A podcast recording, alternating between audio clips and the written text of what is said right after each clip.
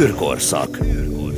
Nem sci nem ámítás, avagy magyar szakemberek az univerzum felfedezői között. A hazai űrkutatás eredményei első kézből.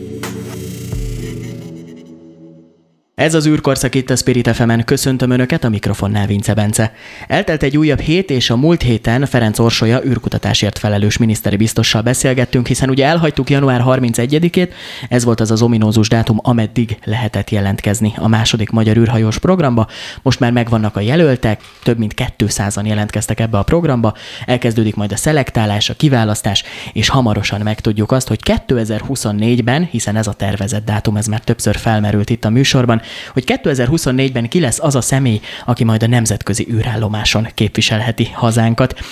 Múlt héten Orsolyával már rengeteg mindent beszélgettünk az űrgazdaság, illetve az űrjog témakörében, de ezen a héten egy szakértőnk is van ehhez méghozzá egy jogász, Darvas Tamás személyében. Köszöntöm Tamás, és köszönöm, hogy elfogadta meghívásunkat. Köszönöm szépen én is. Tamás, kezdjük is azzal, hogy űrjog. Miért van szükség az űrnek jogra, vagy a jognak az űrre? Hát ez a válasz szerintem nagyon egyszerű, ugyanúgy, ahogy minden emberi kapcsolatban, az űrben is ugyanúgy felmerülnek hasonló kérdések, amik a Földön is, jogvitás kérdések, hogyha két ember elkezd bármit, bármilyen tevékenységet, akkor ott egy idő után vita is lesz, és az űrjognak is igazából ugyanaz a feladata, mint az összes többi jogszabálynak vagy jogágnak, hogy a vitás kérdéseket, vagy a felmerülő komplexebb kérdéseket rendezze és a világűrjog az igazából egy nemzetközi jogi ág, ami a világűr tevékenységeket, az azzal felmerülő különböző jogviszonyokat szabályozza. Tehát, hogyha valakinek űrjoggal kapcsolatos kérdése van, akkor nemzetközi jogást kell keresnie? Hát szerintem elsősorban űrjogászt, ugye ez a nemzetközi jognak egy ága, de hogyha nemzetközi jogást keres, akkor valószínűleg nem lő annyira mellé. Jó. Milyen jogi kérdések merülhetnek fel az űrrel kapcsolatban? Hogy ki a hold, vagy ki a mars? Hát ez eléggé szertágazó. A világ, a világűrjog az a hidegháború idején elsősorban az USA és a Szovjetunió e, egymásnak feszülésével volt kapcsolatos. Ma már sokkal inkább arról van szó, hogy különböző cégek e, kezdtek el tevékenysége, tevékenységeket a világűrben. Elég csak a SpaceX-re, Elon Musk-ra gondolni. Több ezer műholddal lövi tele a világűrt. Ma már inkább ez az, ami szerintem sürgetőbb és egyre inkább e, problémás, hogy különböző cégek kezdtek el tevékenységeket folytatni az űrben, és ezzel nagyon-nagyon sok kérdést hoz magával, amivel, amiről szerintem később majd fogunk is részletesebben beszélni. Elég csak az űrszemétre gondolni, de arra is, hogy most az USA bejelentette nem is olyan rég, hogy embert akarnak küldeni a Holdra. Azért ez egy újabb, nagyon nagy falat az egész emberiségnek, egy újabb nagy kihívás, és már az oroszokkal felismerült különböző vitás kérdés, hogy ők hogyan értelmezik az egyezményeket, az oroszok hogy értelmezik, szóval ez, ez egy eh, elég érdekes téma a mai nap is. Ki az űr? Meg lehet azt határozni, hogy kinek van úgymond joga rendelkezni az űr fölött? Ez egy nagyon telil találat ez a kérdés, ugyanis a maga a világűregyezmény írja le azt, hogy az űr az egyszerre senki és mindenkié, hogyha nagyon leegyszerűsítve akarom mondani ezt a dolgot. Tehát eh, a világűr az az egész emberiség közös öröksége, egy közösen használható terület. Ez igazából amiatt alakult így, hogy a Szovjetunió és az USA a tulajdont a hideg háború idején eléggé máshogy értelmezte, úgyhogy igazából ezt lehet mondani senki és mindenkié, és pont ennek kapcsán merült fel az oroszok és az USA között egy elég komoly vita, ugyanis a Trump elnöksége alatt kiadtak egy olyan rendeletet, amiben a Trump egyfelől biz, biztatta a cégeket arra, hogy aknázzák ki a különböző erőforrásokat még a Holdon is, tegyenek erre erőfeszítéseket, hogy fel tudjanak menni a Holdra és mondjuk a Holdon bányászni. És pont a világűregyezmény azt írja le, hogy például a Holdnak az erőforrásait, különböző égitesteknek az erőforrásait senki nem vindikálhatja magának, senki sem mondhatja azt, hogy ez innentől kezdve az enyém. Csak azt ne elfelejtették beleírni, hogy ez a magáncégekre is igaz. Így, hogyha biztatom a magáncégeket az USA szempontjából arra, hogy bányászanak a Holdon, akkor tudom úgy is nézni az egyezményt, hogy ez megengedett, még tudom úgy is nézni az egyezményt, hogy mivel senki, és hát nem pont ezt írja, hogy senki, hanem hogy az államok azok nem sajátíthatják ki az égitesteknek a felszínét, tudom úgy is olvasni, hogy, hogy, hogy ez nem fér bele. És ez lesz szerintem az elkövetkezendő éveknek az egyik legnagyobb kérdése, hogy a Holdon, más égi testeken, aszteroidákon hogyan tudok erőforrásokat kiaknázni, hogyan tudok bányászni, és abból nyilvánvalóan, hogyha államról van szó, akkor azt az állam tulajdonába adni, vagy hogyha cégekről van szó, akkor cégek tulajdonába adni, és mondjuk ezáltal profitot termelni. Akkor Elon Musk is most ezen a passzuson billeg? Szerintem elég erősen billeghetnek ezen a passzuson a SpaceX berkein belül, ugyanis ugyanúgy a Marshall kapcsolatban is felmerült ez a kérdés. A Starlinknek az egyik ASF-ében, ami nem tudom, hogy most hatályban van, vagy nincs hatályban, nem néztem meg a minap ezt, de nemrég volt egy ilyen erős vita, hogy le lett írva az, hogy a Mars az egy szabad bolygó, angolul free planet. És ha ezt úgy nézzük, akkor ez egy pont ennek a passzusnak, a kisajátítása vonatkozó passzusnak az egyik sajátos értelmezése, ugyanis ez azt jelenteni, hogy a magáncégek azok mondhatják azt egy bolygó felszínére, hogy ők azt szabadnak tekintik, és akár tulajdonjogot is tudnak szerezni rajta. Vagyis ha nem is tulajdonjogot, akkor pedig legalább egy használati jogot, egy ilyen kihasznosít, hasznosítási, kihasználási jogot tudnak rajta szerezni, és onnantól kezdve pedig eléggé szabadrablás a történet. Ugyanígy egy másik kérdés, ami felmerült, az a, ezeknek az ilyen biztonsági zónáknak, safety zónoknak a kérdése. A cégek azt mondják, hogy ha tulajdonjogot nem is szerezhetünk a Marson vagy a Holdon, akkor egy ilyen biztonsági zónát fogunk létrehozni a egyes területeken, amibe engedéllyel lehet belépni, de hát ezt az nyilván bárki kérheti, hogy ő oda beléphessen, és ők majd nagy lelkűen megadják ezt az engedélyt. Nyilvánvalóan erre is, ez is arra irányul, hogy valamilyen módon ezt, ha ne tulajdon nem tudunk szerezni, akkor valamilyen módon ar- arra mozdítsuk el a jogszabályokat és azoknak az értelmezését. Egyfajta ilyen felügyeleti jogot szerezne akkor ezzel. Így van, így van. Hogyha a műholdakat, vagy akár a, az űrhajókat nézzük, az kinek a tulajdonában van? Ez sok mindentől függ. Például az űrtevékenységeket az államoknak engedélyeznie kell, így még hogyha nem is az övék például az az űrhajó, akkor az engedélyezést mindenképpen nekik le kell folytatni ennek kapcsán. Ugyanígy az államok különböző megállapodásokat tudnak kötni, tehát az egyik ilyen klasszikus példa az a nemzetközi űrállomásnak a példája, amire külön egy nagyon nagy jelentőségű államok közötti szerződés született, és annak használatára az azzal kapcsolatos tulajdonjogra, illetve arra is, arra vonatkozóan is, hogy ugye az ISS az nem egy nagy űrállomás, hanem az sok kicsi modulból áll. Van európai, amerikai, orosz modulja is, és ezeket a kérdéseket, ha például egy űrállomásról van szó, akkor jellemzően egy nagyobb szerződésben szokták rendezni. Nagyon-nagyon izgalmas kérdés az, hogy mi lesz utána ezzel az ISS-szel, illetve ugye most már van ez a Lunar Gateway Project, illetve a, a, a, hogyha leegyszerűsítve akarom mondani, akkor ez a holdállomás, és hogy az, azt kik fogják létrehozni, az egyre izgalmasabb ilyen szempontból is a, a világűrjog kérdése, ugyanis most már abba az irányba mozdul el az államoknak az űrtevékenysége, hogy ezeket a föld körüli alacsony pályán mozgó állomásokat, ezeket inkább a magáncégek alakítsák ki, Nyilván Kínának, Oroszországnak is van ilyenje, és a legkövetkező nagy államok közötti együttműködésben megszülető űrállomás az majd a holdállomás lesz.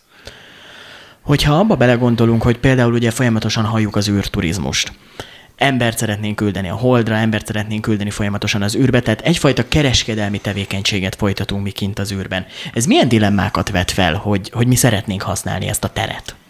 Ugye mi itt a lényeg? A, a lényeg ebben az esetben jogi szempontból az asztronauta fogalma. Az a kérdés, hogy ezek az emberek asztronautának minősülnek-e. És pont a Virgin Galacticnek volt most egy, egy ilyen esete, amikor ők ugye kimondták, hogy ők is embert küldtek az űrbe, ami tényszerűen így nézve igaz. A másik nagy kérdés, hogy asztronautát küldtek-e az űrbe, illetve hogy hol definiáljuk az űrnek a határát, ez a kérdés is felmerül, tehát hogy hány méterre küldték fel.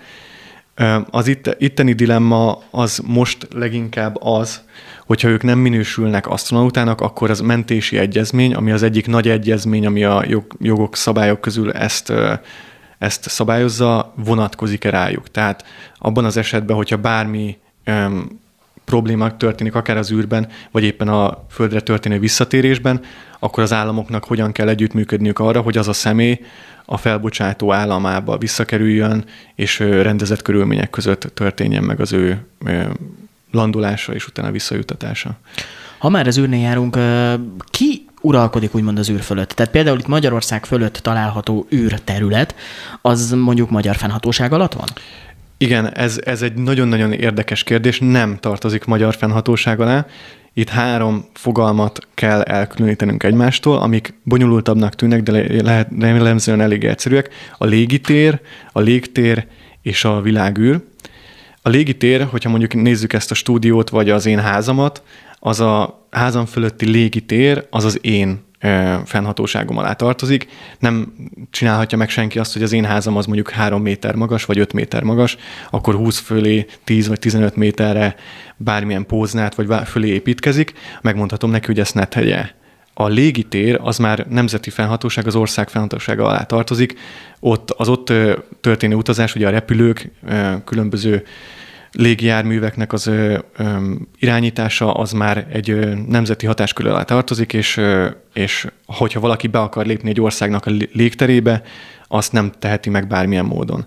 A világűr viszont ugyanúgy, ahogy a korábban említettem, az egész emberiség közös öröksége, közös, közösen használt terület, az úgymond senkié és egyszerre mindenkié, tehát, hogyha oda akarok felbocsátani valamit, ott nem azt fogják nézni, hogy az, az hova fog megérkezni, melyik területre fog megérkezni, hanem az, hogy ki az, aki azt felbocsátja, ki minősül felbocsátó államnak, és ez jellemzően az az állam szokott lenni, akinek a területéről a fellövés történik. Ha környezetvédelmi szempontból nézzük a jelenlegi űrkérdéseket, ugye már a műsor elején is említettük, hogy Elon Musk ugye több ezer kis műholdat szeretne fellőni, és hát van neki ezzel egy elég erős projektje, amiről majd mindjárt beszélünk bővebben is, de hogyha a környezetvédelmi hatását nézzük ezeknek a tevékenységeknek, akkor a jog ezt mennyire tudja szabályozni, hogy mit lehet ott fent tenni környezetvédelmi szempontból, akár mondjuk az űrszemét kapcsán, és hogy kinek kell azt eltakarítania? Ezt szabályozni kell, és a jog azt szabályozza is. A jelenlegi probléma az nem ez, hanem az, hogy nem szabályozza elégségesen nagyon-nagyon sokak szerint, ezzel én is egyetértek. Ugye itt a, a mögöttes probléma és a mögöttes technológiai fejlődés, ami e mögött áll, az az, hogy nagyon olcsóvá és egyszerűvé vált az ilyen picike műholdaknak az alacsony pályára történő felbocsátása. Ez a Elon Musknak ez a sok ezer műholdja, ez éppenséggel ilyen apró, alacsony pályán lévő műhold és ez, ezeknek a száma sokkal nagyobb, mint korábban bármilyen felbocsátás volt. Ezeket lényegében egy-egy fellövés során nagyon-nagyon sokat szórnak szét egészen a világűrbe, és a környezetvédelmi kérdés, ami ennek kapcsán felmerül, az az űrszemétnek a kérdése. Mi történik ezekkel a picike műholdakkal akkor, hogyha lejár az élettartamuk, hogyha már kikapcsolnak odafent, és elkezdenek szabályozatlanul, illetve irányítás nélkül keringeni ott a, a pályájukon ez egy egyre sürgető probléma azért, mert már most is nagyon sok az űrszemét odakint. Például lehet ugye olvasni ezeket a híreket, hogy a nemzetközi űrállomáson különböző repedések találhatóak, kis picike lyukak keletkeznek azért, mert egyszerűen ezek puskagolyóként repülnek a világűrben, és belecsapódnak például a nemzetközi űrállomásba illetve akár egymás, egymással is ütközhetnek, tehát egy működő műhold ütközhet-e már egy nem működő műholddal, és pont az a kérdés, hogy ezzel az űrszeméttel mit tegyünk, vagy tudunk-e egyáltalán velük bármit csinálni, akadályozzuk-e meg esetleg, vagy tegyük nehezebbé ezeknek a korlátlanul történő felbocsátását, vagy ha már ott fent vannak, akkor valamilyen módon összegyűjtsük-e őket. Ez egy olyan kérdés, amit nagyon-nagyon rövid időn belül rendezni kell, mert szerintem csak időkérdése az, hogy valamilyen katasztrófa történjen ennek kapcsán. Kinek a feladata lenne ezt a döntést meghozni? Ugye említettük, hogy mindenkié, de mégis senkié, maga a fenti légkör. Igen. Mégis ki lenne itt a szabályozó szervezet, akár a NASA, akár az oroszok, akár az Európai Ürügynökség, vagy tényleg mindenkinek közösen kellene összefogni, és az összes szereplőnek leülni egy asztalhoz, és aláírni, hogy igen, most felküldünk egy, urán, bocsánat, seprős kocsit, aki összeszedi fönt az űrszemetet. Megint sikerült szerintem a lényegre tapintani a 60-as, 70-es években, amikor a világűregyezmény született, akkor az államok ezeket a kérdéseket együtt kezelték. Aláíró államok, főképpen ugye az USA és az ö, Szovjetunió, ők voltak a két nagy állam, aki, aki igazából a többi államra is elég erős befolyást tudott gyakorolni, és akkor születtek ezek a nagy egyezmények, amiket akár több száz állam is aláírt együtt. Az utolsó ilyen egyezmény a 70-es évek végén született, és azóta nem született ilyen nagy egyezmény, de ez tipikusan egy olyan kérdés, amit vagy úgy tudnánk rendezni, hogy egy nagy állam magára vállalja azt, hogy ő elsőként belekezd egy ilyen projektbe, vagy valamilyen céggel történő együttműködésként belekezd mondjuk egy ilyen űrszemét összegyűjtésére, vagy, vagy kiiktatására vonatkozó nagy projektbe, vagy pedig az államoknak együtt kellene valamilyen nagy egyezményt aláírni. Ez pontosan amiatt vált nagyon-nagyon nehézé, mert most azt az időszakát éli a világűrjog, illetve szerintem az egész űrkorszak, amikor a nemzeteknek, a, illetve a pici államoknak a szerepe is eléggé felértékelődik, mindenki be akar szárni ebbe a versenybe, minden állam fennhatóság alatt álló cégek is be akarnak szállni ebbe a versenybe, és mindenki próbálja a saját érdekeinek mentén értelmezni ezeket az egyezményeket. Pici a valószínűsége annak, hogy egy ilyen újabb nagy egyezmény szülesse, születhessen ebben a kérdésben, vagy az államok hirtelen csak egyszer csak összefogjanak és elkezdjék ezt a problémát megpróbálni, megoldani, de szerintem valamilyen úton, módon az egyiknek vagy a másik megoldásnak a kettő közül, amit mondtam, meg kellene kezdődnie, mert, mert egyébként ez a probléma saját magát biztosan nem fogja megoldani. Akkor egy picit kanyarodjunk vissza Elon Musk tervére, amit már az előbb említettünk. Ugye ő elhatározta a saját magát, hogy több ezer mini kommunikációs vagy kisműholdat szeretne felküldeni, és ezzel ugye a világűrből szeretne a világ egészét beborító Wi-Fi, illetve 5G hálózatot sugározni. Ennek milyen jogi akadályai lehetnek? Ugye itt a fő kérdés, mint mondtuk, az űrszemét, illetve az, hogy ezeket a műholdakat milyen módon irányítják, vagy nem irányítják. Maga ez a technológiai megoldás, illetve ez a nagy kérdés, hogy ezt a technológiát ők hogyan fogják tudni, milyen korlátok között fogják tudni alkalmazni, egy kicsit másodlagos. Ugye a jog az mindig leköveti, a, szerintem mindig leköveti a technológiának a, a vívmányait, illetve a technológia fejlődését. Például egyébként a világűr egyezmény az egy pont egy olyan egyezmény volt, aminek a megszövegezése és a nemzetek együttműködése az a Sputnik ugye az első műholdnak a felbocsátását követően kezdődött meg.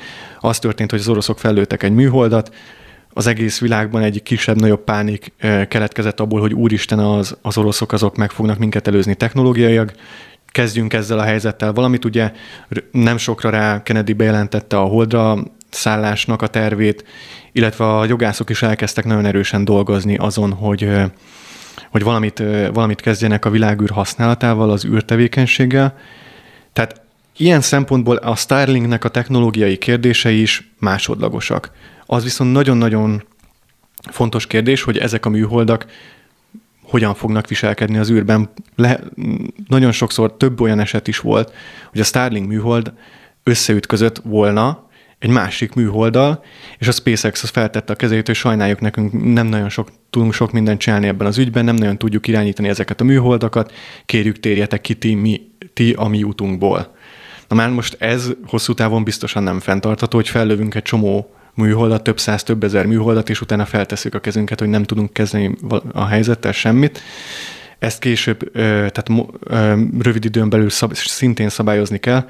Az pedig, hogy nyilván ez egy valamilyen szinten nemes célt szolgál. Ugye a Starlinknek az a célja, hogy akár az elmaradottabb területeken is, Afrikában is minden embernek legyen internet hozzáférése, megfelelő sávszélességgel, megfelelő gyorsasággal és megfelelő lefedettséggel. Ez egy nemes cél, csak ennek ára van, és az az ára, hogy teleszemeteljük a világűrt. Folyamatosan látjuk azt, illetve hogy az előbb említette Tamás is, hogy, hogy próbálja utolérni a technológiai fejlődést is a jog. Mennyire tud vele lépést tartani? Hát most azt látjuk, hogy egyre kevésbé. Korábban ez, ez, ez nem volt akkora probléma. Amikor az szovjetek és az oroszok, vagy a szovjetek és az amerikaiak versenyeztek egymással a 60-as, 70-es években, akkor ezek állami szereplők voltak, viszonylag lassan lassabban fejlődött ez a terület, holdraszállás bejelentése és a tényleges holdraszállás között egyébként 7 év telt el. Ezt lehet soknak is, vagy kevésnek is tekinteni. 7 év állt rendelkezésre, az azért nem kevés idő a jog szempontjából. Ma már azt látjuk, hogy a nemzetek, mindenki, a, mindegyik nemzet, aki kicsit is képes bármilyen módon űrtevékenységet végezni, saját maga akarja szabályozni az, az ő űrtevékenységét, és minden egyes napon hallunk úgy újabb és újabb olyan technológiai ötletekről, vívmányokról, amik újabb és újabb kérdéseket vetnek fel. Tehát azt látjuk, hogy egyre kevésbé, nagyon-nagyon szertágazó a szabályozás, és, és ezt a helyzetet ö, nem lehet csak egy cégeknek az ASF-ével rendezni ezeket a helyzeteket. Tehát a, például a marsnak a használatát, a marsnak a használatát és az ottani űrbázis létesítést, azt nem lehet például szerintem a SpaceX-nek a, az ISF-ére bízni, azt, azt az államoknak le kell ülni, illetve a cégeknek le kell ülni, és valamilyen módon egyességre kell jutniuk. Úgyhogy, úgyhogy ez a, szerintem az évtizedünknek egy érdekes kérdése lesz. Lehet sorrendet állítani? Ugye az előbb már említettük a, az űrszemétnek a kérdéskörét, hogy eléggé sürgető és minél hamarabb döntést kellene ezzel kapcsolatban hozni. Lehet egy ilyen sorrendet állítani, hogy mondjuk mi a top három kérdés, amire minél hamarabb Hát az űrszemét szerintem egyértelműen az első. Nem egy olyan izgalmas kérdés az űrszemét kérdése egyébként, de az olyan szempontból mindenképpen az első, hogy vannak gazdasági előrejelzések és statisztikai előrejelzések arra vonatkozóan, hogy hány ezer műholdal fog bővülni a, a világűrnek a, a használata, és ez nagyon-nagyon sok. Tehát ott, ott mindenképpen tennék egy első helyet. Utána szerintem a második hely az mindenképpen az ásványi kincseknek a kiaknázása, felhasználása. Ez tipikusan a holdbázis miatt lesz érdekes kérdés. Szerintem a harmadik kérdés az pedig ezeknek a cégeknek a szerepvállalása, ugyanis ők jelenleg nem egy szabályozott területen tevékenykednek, hanem inkább úgy fogalmaznék a világűr egyezmény alapján, hogy egy ilyen jogi kiskapunt kihasználva tevékenykednek, semmi nem szabályozza az ő tevékenységüket. Ha szigorúan a szöveget nézem, ugye itt jön fel az, hogy a, a, az állami általi kiaknázás az érthető-e a cégekre is, vagy nem érthető, úgyhogy én szerintem ez a top három akkor mindenképpen lesz az elkövetkezendő időszakban dolga a jogászoknak, és aki pedig jogásznak készül, az igencsak kiszemelheti magának az űrjog specializációt. Ez így van, főleg amiatt egyébként, és szerintem a magyar terület az ilyen szempontból nagyon izgalmas, hogy Magyarországon nincsenek jogszabályok, amik ezt szabályoznák, illetve nincsen egy űrügynökségünk sem.